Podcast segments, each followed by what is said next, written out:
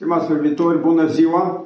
Astăzi vreau să vorbesc uh, succint despre războiul purtat de Federația Rusă împotriva Ucrainei. Ieri, 24 mai, s-au împlinit trei luni de când a început așa numita operațiune militară specială a Federației Rusă împotriva Ucrainei. Și iată că această operațiune specială, de fapt, este un război, un adevărat război, dar nedeclarat deocamdată. Acest război continuă și urmările acestui război sunt foarte și foarte grave, pentru că este vorba de moartea a mii de oameni, în special civili, este vorba de distrugerea unor orașe Până nu de mult, orașe înfloritoare, cum ar fi Mariupolul, cum ar fi Harkovul, cum ar fi alte orașe, periferiile Kievului și, bineînțeles, comunitatea internațională este atentă la ceea ce se întâmplă în Ucraina și aici ar fi dispus câteva lucruri, cel puțin la momentul de față.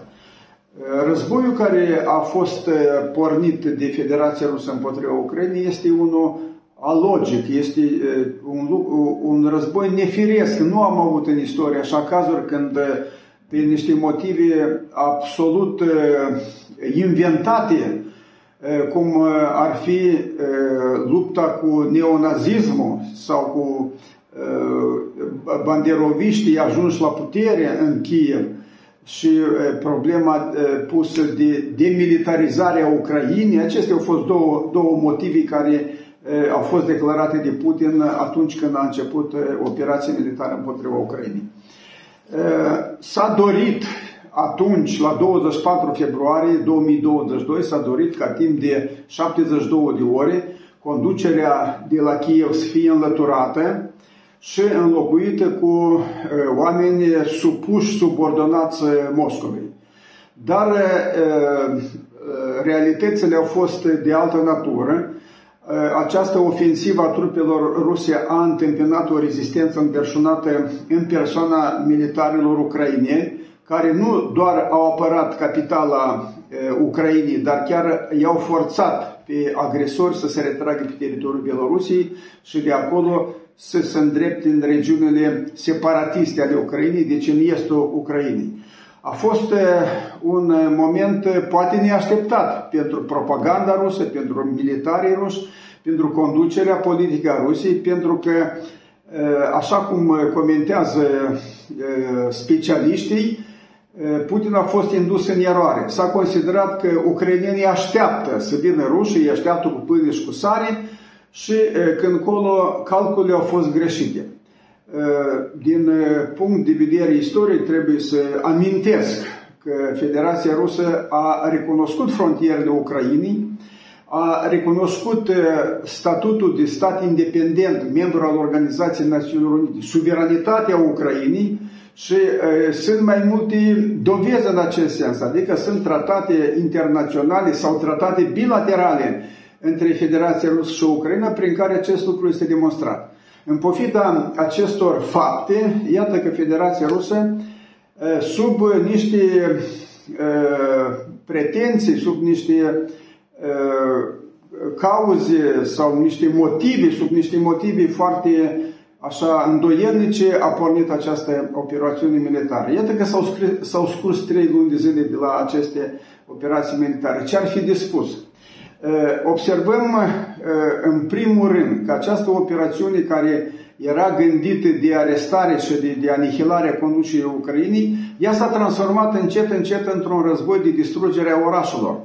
Federația Rusă a bombardat cu aviația strategică, cu avioane militare și cu rachete, nu doar puncte speciale așa cum s-a dorit și cum s-a preconizat, dar au fost distruse orașe, în special Harkovul și cel mai cunoscut și cel mai tragic moment în acest război este distrugerea orașului Mariupol.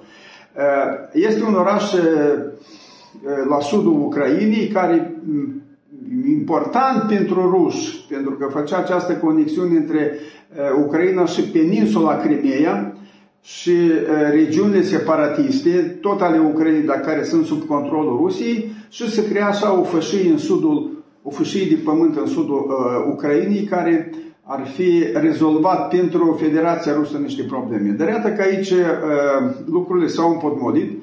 Până nu de mult uh, au rezistat uh, militarii ruși din uh, uzina care au fost uh, sau s-au ascuns și au luptat în uh, uzina metalurgică Azovstal uh, și uh, lucrurile pentru Federația Rusă nu progresează. Adică la momentul de față, astăzi când vorbesc în fața dumneavoastră, se duc lupte uh, pe uh, liniile de front stabilite deja, lucrurile oarecum s-au stabilizat, nu sunt operații uh, militare spectaculoase, Uh, și uh, ceea ce a preconizat uh, conducerea militară și politică a Federației Rusă, iată că nu s-a realizat. Acum, ce ar fi dispus în legătură cu acest război? Un lucru care este foarte evident și un lucru foarte demonstrat, clar, este, neputi, este criza în care a intrat Organizația Națiunilor Unite. Vreau să amintesc că această organizație internațională, cea mai prestigioasă și cea mai Uh, largă organizație, este o organizație mondială. Ea are ca scop fixat în statutul Organizației Națiunilor Unite este ocrotirea păcii, păstrarea păcii. Adică iată că așa s-a întâmplat, că cei care decid uh, soarta uh, țărilor membre ale ONU uh, este Consiliul de Securitate cu cei cinci membri permanenți, între care și Federația Rusă.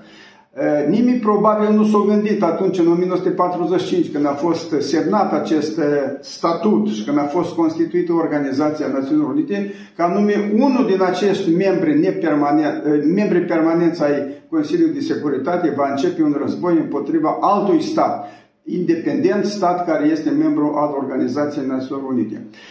Am fost cu dumneavoastră martori când secretarul general al Organizației Națiunilor Unite s-a întâlnit cu Putin după care a mers la Kiev și s-a întâlnit cu Zelenski și sarcina lui a fost de a crea un coridor umanitar prin care să evacueze din Mariupol răniței, populația civilă care s-a mai păstrat acolo și militarii ucraineni care, care, care luptau acolo.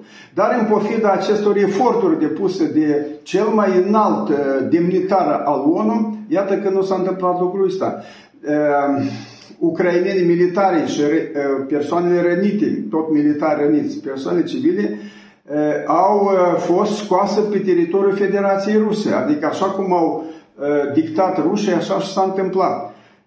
Chiar astăzi am ascultat știrile, din câte, din câte aud ucrainenii, comportamentul față de acești prizonieri de război este, este acceptabil, Uh, și uh, putem să credem lucrurile astea pentru că și ucrainei au capturat prizonieri ruși și într-o perspectivă de schimb de prizonieri uh, este important ca autoritățile și unele și altele să aibă un compartiment cât de cât civilizat față de acest, aceste persoane.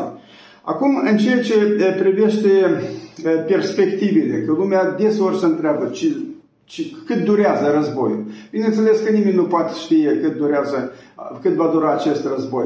Toată lumea vrea cât mai repede.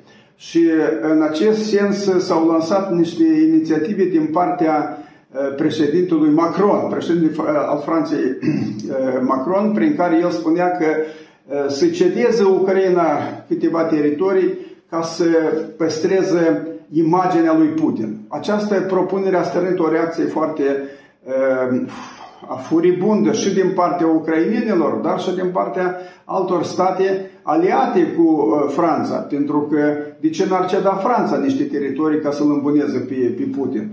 Și așa cum uh, probabil știți, 82% din respondenți, deci 82% din respondenți au spus că Ucraina nu poate să cedeze niciun teritoriu național în folosul Federației Ruse. Eh, acum, în ceea ce privește negocierile sau tratativele între cele două părți, Zelenski a avut această inspirație să spună că da, este de acord să înceapă negocierile cu Rusia numai după ce Federația Rusă își va retrage trupele la uh, momentul, la situația de la, dinainte de 24 februarie 2022. Adică acele teritorii care au fost uh, ocupate de ruși în sudul, uh, deci regiunea Herson, mă refer la regiunea Herson, în sudul Ucrainei, uh, se retragă aceste trupe, ceea ce ar însemna pentru Putin de fapt o înfrângere. Așa, așa trebuie înțeles aceste lucruri. Deci, la momentul de față, aceste tratative nu au loc și asta este cauza. În perspectivă, lucrurile stau în felul următor. Occidentul, și asta cred că dumneavoastră știți foarte bine, Occidentul s-a solidarizat exemplar în ceea ce privește susținerea victimei agresiunii și se profilează câteva tendințe noi să vedem cum vor evolua. În primul rând, cei mai aprici susținători ai Ucrainei sunt Statele Unite ale Americii, împreună cu Marea Britanie, cu Polonia, țările Baltice, dar țările Baltice sunt solidare cu Ucraina, dar au potențial și economic și militar mai mic. Și în acest sens, când în Uniunea Europeană este neapărat nevoie de unanimitate de voturi, dar sunt și niște țări care nu doresc să susțină sau să accepte Ucraina acum în Uniunea Europeană, în situația în care și în NATO este nevoie de unanimitate de voturi și acolo tot există niște opinii separate față de tot, tot întregul, față de deci opinia, opinia generală. Atunci, sigur că în perspectivă se profilează o axă, o, o, o, un grup de state care apără democrația, apără valorile democratice, drepturile omului, dreptul la existența unei națiuni și așa mai departe. Deci fără niciun fel de uh, condiții, fără niciun fel de uh, discuții cu agresorul. Uh, asta ar fi una de spus. Dar iată că sunt comentarii care spun că uh, și nu sunt lipsite de, de temei aceste uh, comentarii. Uh, spun că Ucraina, în rezultatul acestui război, că până la urmă războiul se, se va încheia, uh, Ucraina va deveni unul din cele mai puternice state din Europa. Asta având în vedere armamentul, Ucraina începe în baza land-lease-ului, deci acestei legi temerile care au apărut în statele Uniunii Europene, în statele Europene, Europei Occidentale și este vorba de întărirea Ucrainei. Așa s-a întâmplat în rezultatul acestui război că Ucraina are susținere de la foarte multe state cu cel mai nou armament. Am vorbit de Lend-Lease. Deci iată că pentru a doua oară, prima dată în timpul celui de-al doilea război mondial, americanii au aprobat o astfel de lege lege care înseamnă uh, vânzare și închiriere a armamentului. Deci, în rezultatul războiului, acele arme, acele automobile, uh, tehnică militară care va fi întreagă, va fi restituită, iar cea care va fi deteriorată va trebui să fie plătită de, de către țara care primește acest ajutor. Ei, în baza acestui land-lease, acestei legi, Ucraina va primi din vara acestui an, din iunie, iulie, se așteaptă, așa se preconizează, va, va primi tehnică militară modernă. Eu vreau să spun că foarte mulți militari ucraineni au făcut școli militare și instrucțiuni în Statele Unite ale Americii, deci ei posedă foarte, foarte bine posedă această tehnică și noi vedem după rezultatele acestui război. Uh, deci există această temere că Ucraina se va întări, având în vedere uh, situația de după război, când, foarte mult, când comunitatea internațională va ajuta Ucraina să restabilească economia uh, țării și în așa situație poate apărea un concurent foarte puternic țărilor occidentale. Eu am fost de curând în România și acolo am vorbit cu mai mulți prieteni de noștri care de asemenea își pun întrebarea dacă care este, care va fi poziția României în situația în care Ucraina va deveni foarte puternică. Părerea mea știți care este? Părerea mea este că România trebuie să ajute și ajută, noi știm că ajută uh, Ucraina cu refugiații, cu produse alimentare, cu produse aceste uh, deci, uh, ajutoare umanitare care se dau. Uh, iată că România, părerea mea, ar trebui să fie uh, mai activă în sensul susținerii și totodată activă în ceea ce privește noile, noile ceri, satisfacerea noilor cerințe care apar. Asta se referă și la modernizarea armatei și a tehnicii care există, flotei din Marea Neagră și un șir întreg de alte probleme care trebuie soluționate. Chiar azi am auzit la radio că sunt probleme în ceea ce privește transportul greului pe Marea Neagră. Bine, România nu este implicată în război, ca și Bulgaria. România ar trebui să fie capabilă să demineze aceste, aceste porțiuni ale, uh, ale ei, ale Mării Negre care îi aparțin și să realizeze toate uh, toate obligațiunile pe care le are în ceea ce privește exportul sau importul mărfurilor. Uh, deci asta ar fi dispus la moment. Uh, starea de spirit în Rusia, din câte înțelegem și din câte vedem, este critică. Tot mai multă lume își dă seama că această operațiune militară duce la pierderi umane. Uh, deci pierderile umane ale Federației Ruse sunt de 30 de mii de militari inclusiv se pare cinci generali, patru la sigur, dar se pare că încă un general, adică mai mult, mai mult generali au murit decât în război din Afganistan. Ceea ce nu poate să nu îngrijoreze, ceea ce nu poate să nu uh, atragă atenția opiniei publice ruse în condițiile în care uh, au fost aprobate niște legi drastice uh, privind uh, evenimentele din uh, Ucraina. Probabil știți că nu este permis uh, uh, noțiunea asta sau acest cuvânt război. Îi spun operație specială militară. Și așa mai departe. Uh, părerea mea că uh, victime sunt mai multe din partea Federației Ruse, asta pentru că detașamentele de apărare, autoapărare teritorială, cum se numesc ele, un fel de partizan din timpul celui de-al doilea război mondial. Deci sunt civili care sunt înarmați și care luptă împotriva ocupanților. Aceștia nu iau prizonieri și nici nu dau cifre, cel puțin acum, la moment. Ei nu anunță cifra victimilor, uh, nici ale lor, dar nici a celor care împotriva cărora luptă. Uh, va, se va încheia acest război și atunci vom afla mult mai multe, și cât civili au murit de o parte și cât de altă parte. Deocamdată acestea sunt, uh, uh, asta este situația la moment. Am vrea să, aș vrea eu să închei cumva optimist. Eu aș vrea să cred că până la urmă conducerea Federației Rusă va lua niște decizii corecte în ceea ce privește perspectivele acestui război. Uh, pentru că sunt, țări, sunt popoare, uh, popoare surori, nu știu cum, uh, popoare frați sau surori, deci sunt același neam, din, din aceeași, cândva slave au fost triburi slave. Deci Putin așa spune că ucrainenii sunt frații noștri. Ei, în așa situație, de ce se poartă război împotriva fraților tăi? Deci, eu, în încheiere, ce vreau să spun? Eu cred că Uh, Ucraina va uh, câștiga acest război și, și perspectivele aici sunt clare. Rușii trebuie să retragă la ceea ce a fost uh, în prima etapă, până la 24 februarie 2022, în perspectivă, așa cum spune Zelenski, probabil că va fi negocieri privind statutul Crimeei și a raionului din estul Ucrainei, dar, atenție, opinia publică din Ucraina nu mai acceptă uh, Uh, aceste cederi și se pare că uh, lupta va, va, uh, va continua până la ajungere la frontierele cu Federația Rusă. Dar asta în perspectivă.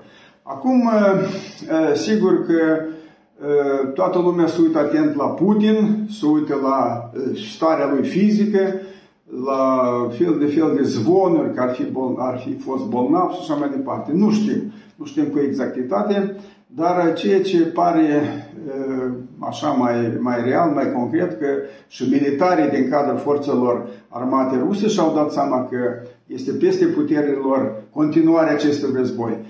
Iată că și unii propagandiști de la posturile de stat ale Federației Ruse același lucru spun mai timid, mai așa modest, dar oricum vine această trezire, această deșteptare a lor și în perspectivă mai îndepărtată sau mai apropiată, nu sigur că am vrea mai apropiată, acest război să înceteze. Vă mulțumesc!